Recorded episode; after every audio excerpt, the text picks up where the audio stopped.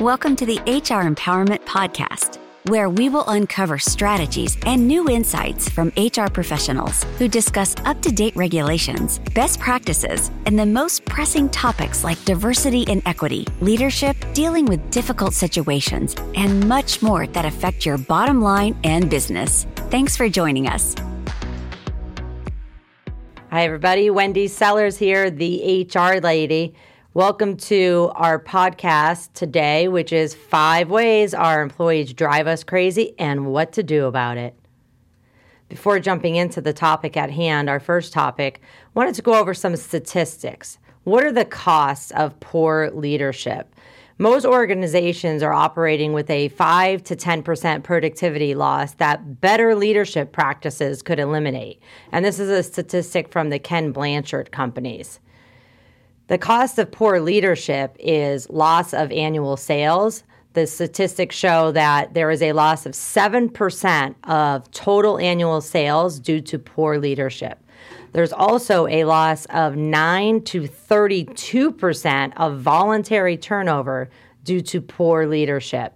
And then finally, there's a loss of 3 to 4% of customer satisfaction scores due to poor leadership. I actually think in 2022, that is probably much higher than when these surveys were actually taken because of what has been happening in our world. So, better leadership can increase your sales. And if anything, that is what the C suite should be worried about. Let's talk about another statistics before we jump into the topic at hand. This is from the Gallup State of the American Workforce report. And they polled 1 million US workers, and they concluded that the number one reason people quit their jobs is a bad boss or immediate supervisor. 50% of workers who voluntarily left their jobs did so because of their bosses and not the position itself and not the pay itself in spite of how good a job may be, people will quit if the relationship with their manager is not healthy. So the bottom line is when you name the wrong person manager, nothing, and I mean nothing, fixes that bad decision. Not compensation, not benefits, nothing. So ask yourself while you're listening to me over the next few days do you have a leader who needs to change? Is it you?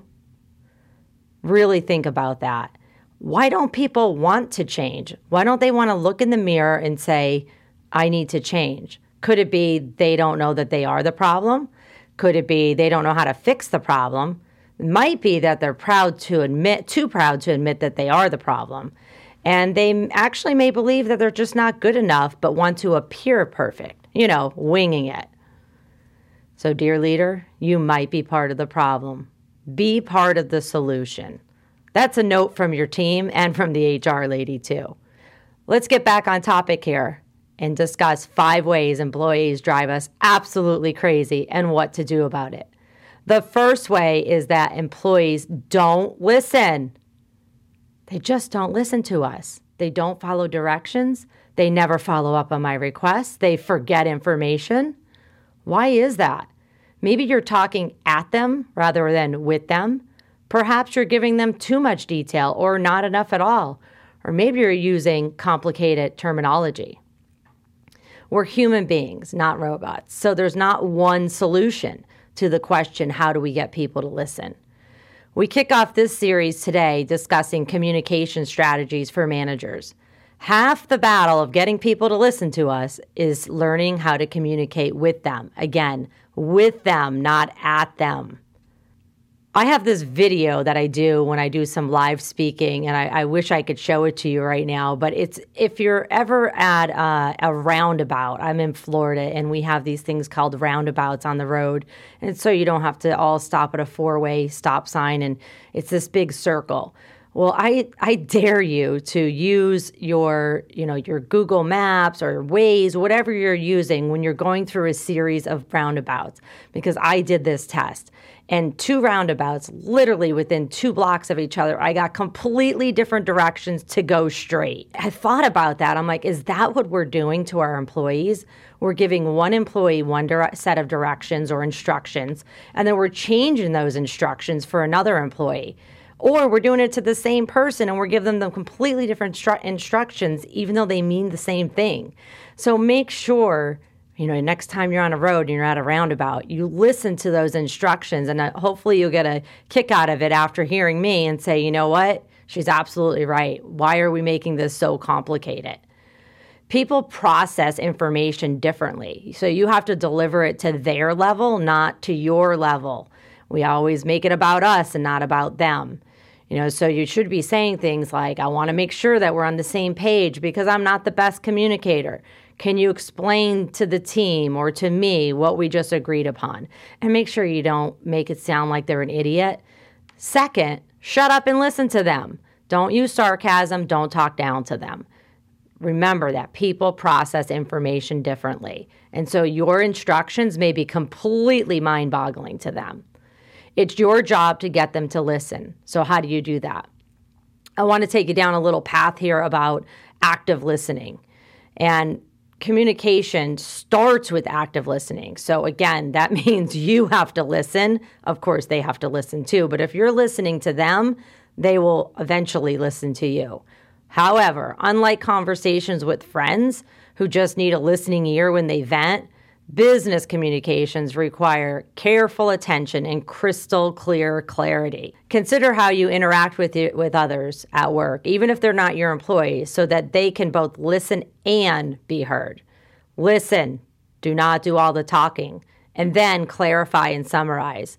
For some people who may be upset and they're coming into your office or your workspace, one of two things I find happens uh, is they either have what I call a word vomit and everything comes out, or they barely say anything, right? And then you have to drag it out of them. Uh, with either one of those situations, what I would do is grab a pen and paper and start jotting down notes. Now, you have to be careful with this because you want to make sure you're still listening. So, if you're that type of person that can't type, take notes and listen at the same time, then do not take the notes. Uh, make sure that you take them after the fact and you clarify by the end of that conversation. If you are a person who can multitask and can listen and take notes, make sure that you do take notes, but let the person know that I am listening to you. There's a lot in this conversation. I'm going to take down notes so that we can recapture this at the end of this conversation. I also like to put away my phone and close my laptop so that they know that I am truly focused on them. You know, but let's face it, sometimes when they're walking in your office, it's not the right time. And you just need to tell them that. This is not the right time. I don't have time right now. I'm rushing off to a meeting. Can we readdress this in an hour? Don't kick the ball so far down the court, though, that you never address it with them. I want you to write down the word listen, L I S T E N, and then we're going to make an analogy for each one of those letters. L is look interested. And like I said, this is very important to not be multitasking while somebody is talking to you, especially if they have a problem that they're hoping hoping that you're going to resolve, right? So look interested. Put away your phones, laptop, make sure your concentration is on them. The I is inquire. Inquire with questions. Try not to make it always yes, no answers because if somebody is nervous of already speaking to you for whatever reason, you may not get the full details. So I like to ask more detailed questions that are not just going to be a yes, no answer. The S is stay on target. This is difficult when somebody may be upset because they may be bringing up things from two years ago. This is where you'll grab your pen and paper and say, okay, we're going to talk about this one problem right now and keep redirecting them back to that issue. The T is test for understanding. This is important if they are nervous, uh, if they're a shy person, they may be losing the conversation altogether. If that's the case, you stop right there and you go backwards and start inquiring with questions again. The E in listen is evaluate the message. Now, this is hard if you're not in front of the person. It's not impossible, but it is hard. It's easier to see somebody's body language if you're in front of them or possibly maybe on a Zoom call. And so, if it's something that is super serious, I would really ask you to make it as, as in person as possible or on the phone is the next best option. If you're doing text or email, you're not going to be able to evaluate their body language in that message. And then finally, the N in listen is neutralize your feelings. Just because you've had a bad experience with this particular person or employee in the past doesn't mean that they're coming to you with invalid information. So, neutralizing your feelings and possibly your facial expressions is very important as well. There's a huge importance of understanding nonverbal communication skills. In fact, 55% of our communication is actually nonverbal. 55%, that's huge gestures, posture, facial expressions. Now we have this thing in our COVID era with face masks. And if people are wearing face masks, that may hinder your nonverbal communication skills. So just keep this in mind.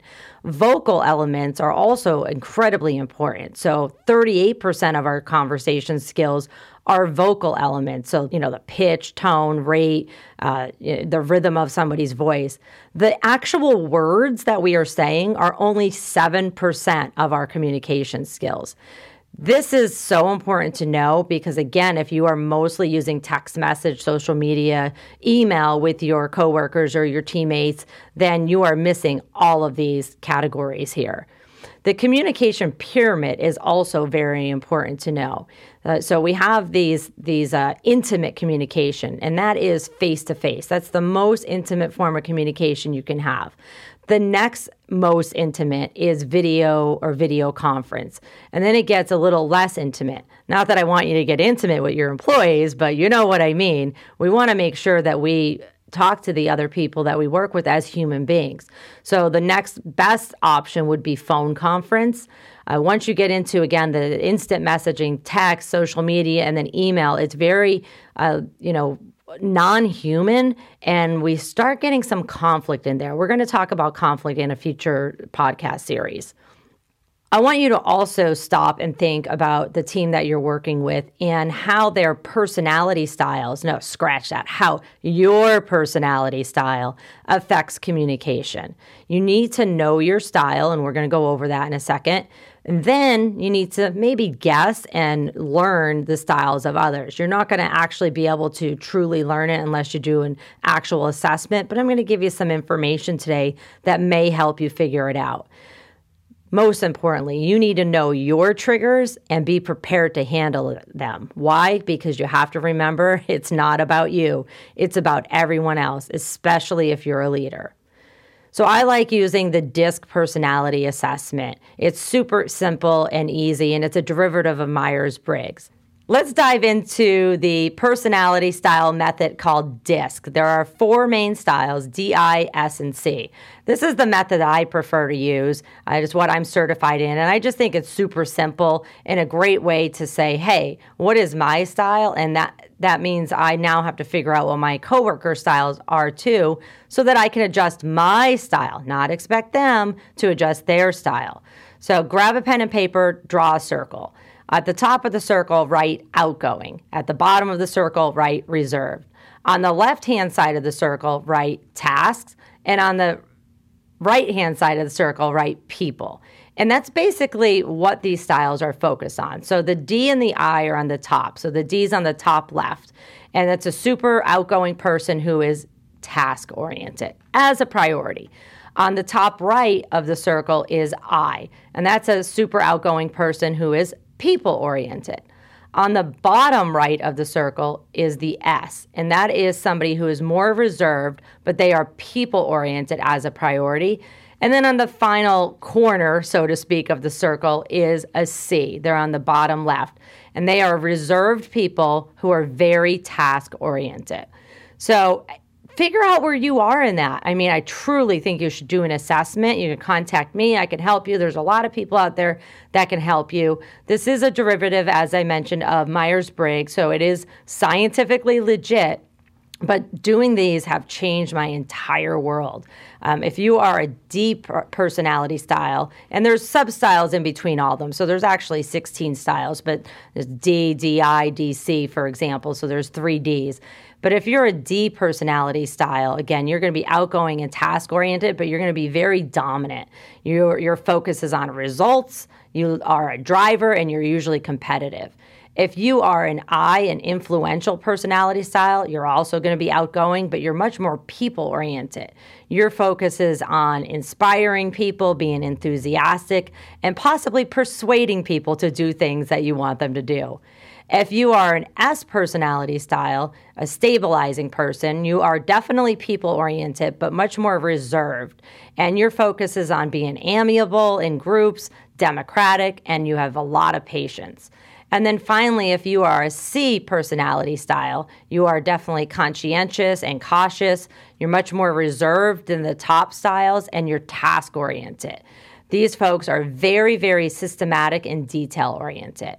There's a personality style for every role. You don't have to be a specific personality style to work in a role, but it tends to work out that way. If you're interested in knowing more about this, feel free to grab one of my books, Suck It Up Buttercup, and I explain it a lot more in there. In fact, for the D's and the C's, I actually have a free activity for you on my website. And why do I have it for the D's and the C's only? It's an activity to get the D's and the C's to be more people oriented because the D's and the C's are naturally focused on tasks as a for, uh, priority. So I encourage you to download that and work on yourself. Remember, you could only change yourself, not anyone else. On the same topic of communication, let's talk about generations. Uh, there are a lot more myths than facts in the news about generations in the workplace. So, generations is ages. And we're not really supposed to talk about ages at work, but we do we do it anyways and we, we put people in these boxes because of their age or their generation. But what I have found out is that people are much more alike than different, regardless of their age. The world has changed. Basic needs and desires of employees have changed. So, regardless of the age, the world has changed, and that's why generations are differently different.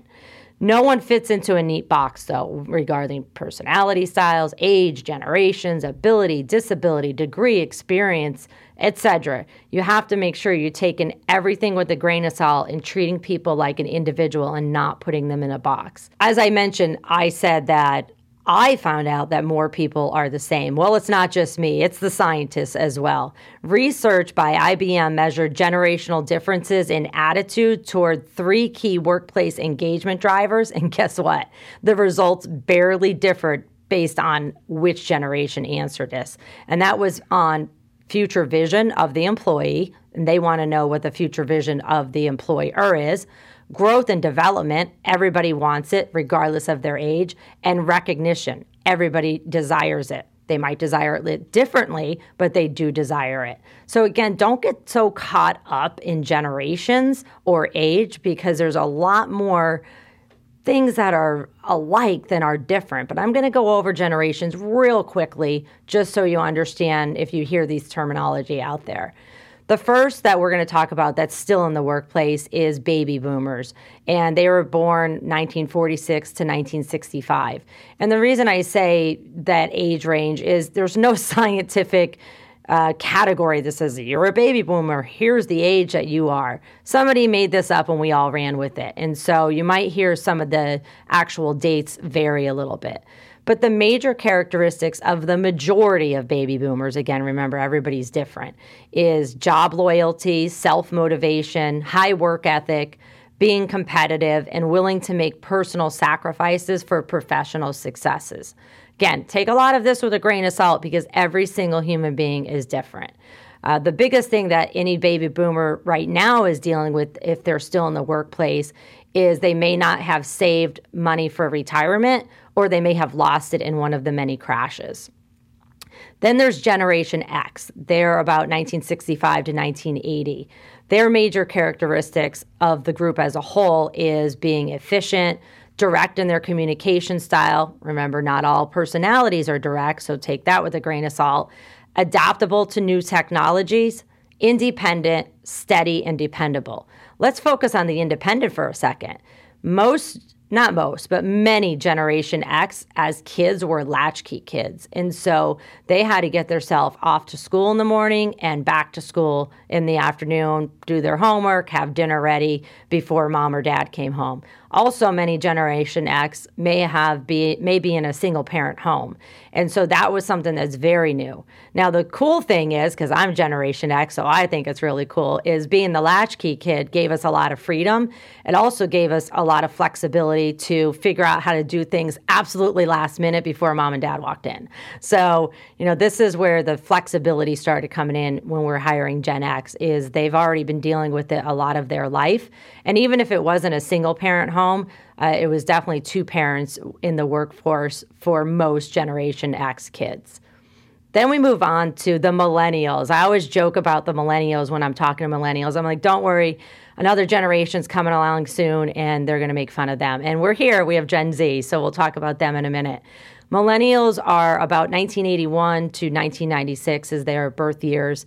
And their major characteristics are being competitive, definitely tech savvy. They're in a tech savvy world. Uh, they can figure out most technology, maybe not behind the scenes, but they know how to use it. They're very achievement oriented. We made sure of that, right? And we made sure that we gave all these awards based on everything possible, including just showing up. It's not their fault. It was our fault that we did that to them. And then we're blaming it on them that they want an award for everything. They are very focused, though, on work life balance. And here's an, a reason why. The millennials are the generation that got hit with every recession in the past 20 years, uh, 30 years, really. Uh, they've got hit with everything possible, including 9 11, uh, COVID, the recession before 9 11. And so when they were coming out of college with these, you know, seven year degrees because we made them go back to school a million times, there was no jobs for them. And then we wonder why they don't have the experience. Well, they don't have the experience because they piece together gig work and part time jobs or just a job to make money. And so go easy on my millennials, okay? Get to know them as human beings and make sure that you're giving them unique work experience because they may need it and they're going to work very hard for you. And then finally, our current generation, which I'm going to dive into a little bit more because not many people know too much about Gen Z. And why would that we? Some of them are still in elementary school. They are the first true tech natives. Uh, their generation started about 1997, depending on which re- resource you're looking at. And they've never known the world without the internet. So, how interesting is that? Um, their major characteristics of the ones that are in the workforce right now is that they are very diverse. Um, they love diversity. They're open minded and progressive. They think the rest of us are crazy not being open minded and progressive. And they're right, by the way. Uh, they're very tech savvy, individualistic, and creative, and they're self directed. So, a little bit more about Gen Z. Uh, there's a lot of myths out there. You know, hint, there's a lot of myths out there about every generation. Even the information that I gave you is, you know, it's just, again, I, I can't say it enough. Take it with a grain of salt because it, it, a lot of this stuff is different based on somebody's maybe personality, what country they grew up in, you know, how they grew up, things like that. But one of the first myths about Gen Z, which is the incoming generation to the workforce, is that they only want to freelance and do gig work. And that's not the case. Of the people that are in the Gen Z generation and are in the workforce, only 4% of them are actually in freelance and gig economy the you know a lot of people ask me why. My answer and many people's answer is student loan debt. We made sure they went to school and then they got no jobs and everything crashed again. And so in order to be a freelancer or a gig economy um, as a full-time position that's probably not going to pay for their student loans. Now many gen z may be also having part-time or side gigs to be making extra money the second myth about Gen Z is that they prefer only remote work environments, and that's absolutely not the case. That's not the case with anybody. You just have to ask your individual employees if they want to be working remotely, and maybe they only want to be working remotely two days a week. Um, the thing with Gen Z is they actually do like human interaction and in person collaboration because and remote arrangements don't always provide that. They should. We're getting there, but they don't always provide that. The third myth that I want to talk about Gen Z is they don't want frequent feedback, and that's absolutely not the case. They don't want micromanagement, but they do want feedback. They want to make sure that they're independent and they're going in the right direction. So, making sure that you are giving frequent feedback is very important. We're going to be talking about that in another session. And then the fourth myth is that Gen Zs want to work alone, and that's not the case. Refer back to the personality styles. They may want to work alone, they may not. How are you going to know? Hey, how about ask them? It's pretty simple. And that goes for every generation. And then finally, the fifth myth about Gen Zs is to avoid in person communications because they're so tech savvy that they'll just handle text messages or emails instead of an in person communication. And that's not the case at all. They actually want the face to face and maybe a remote face to face so that they make sure that the message that you're trying to convey is actually the message that they're receiving. So I encourage you to be open minded about all the generations and make sure that you understand that everybody's an individual and their personality styles matter, their generations matter, their education matters, their work experience working somewhere else matters. Um, labels might help, but they actually can harm people. Uh, we're all judgmental, it's natural, but check your judgment and ask, why do I feel this way about X person? Your action plan should be thinking about what we just discussed and writing down what skills do I need to focus on developing first? What skill or activity will you practice over the next 30 days? And are you going to trust somebody to hold you accountable to practice that? Our next session is going to be about the second why people drive us crazy at work. They make so many mistakes. I have two books which you can find on Amazon or on thehrlady.com. Thank you for joining the HR Empowerment Podcast, brought to you by Aurora Training Advantage. We hope you've gained new insight and strategies to navigate the HR profession. We look forward to you joining us again on the HR Empowerment Podcast.